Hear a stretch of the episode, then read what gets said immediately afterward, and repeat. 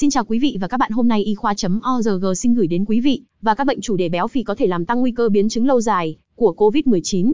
Nhiều nghiên cứu đã xác định béo phì là một yếu tố nguy cơ, phát triển một dạng COVID-19 nghiêm trọng đòi hỏi phải nhập viện, chăm sóc đặc biệt và hỗ trợ máy thở trong giai đoạn đầu của bệnh. Béo phì là một căn bệnh phức tạp do nhiều yếu tố gây ra, có liên quan đến việc tăng nguy cơ mắc bệnh tim mạch, cục máu đông và các bệnh về phổi. Ngoài ra, béo phì làm suy yếu hệ thống miễn dịch và tạo ra trạng thái viêm mãn tính,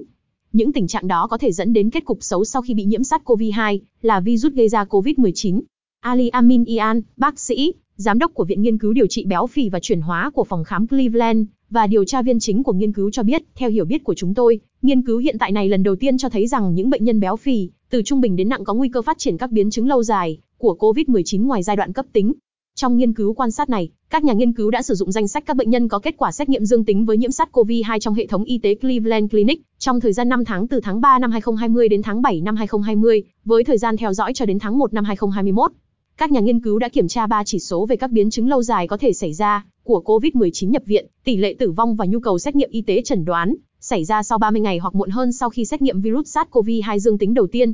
Kết quả được so sánh giữa 5 nhóm bệnh nhân dựa trên chỉ số khối cơ thể, gọi tắt là BMI, của họ, 18,5 đến 24,9, bình thường, 25 đến 29,9, thừa cân, 30 đến 34,9, béo phì nhẹ, 35 đến 39,9, béo phì trung bình, và 40 trở lên béo phì nặng. Béo phì là một căn bệnh được phân loại là có chỉ số BMI từ 30 trở lên. Tổng số 2.839 bệnh nhân không cần nhập ICU và sống sót sau giai đoạn cấp tính của COVID-19 đã được đưa vào kết quả cuối cùng của nghiên cứu này. Nhóm BMI bình thường được coi là một tham chiếu.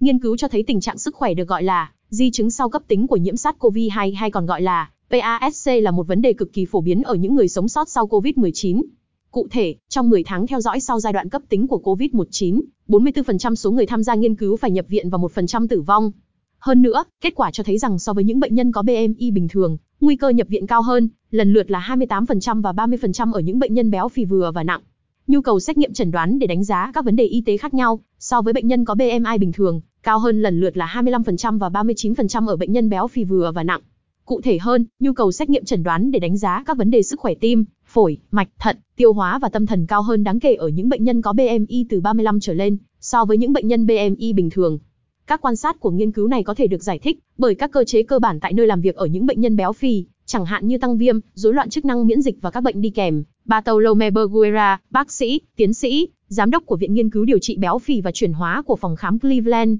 và đồng điều tra viên của nghiên cứu cho biết, những tình trạng đó có thể dẫn đến kết quả xấu trong giai đoạn cấp tính của COVID-19 ở bệnh nhân béo phì, và có thể dẫn đến tăng nguy cơ biến chứng lâu dài của COVID-19 ở nhóm bệnh nhân này.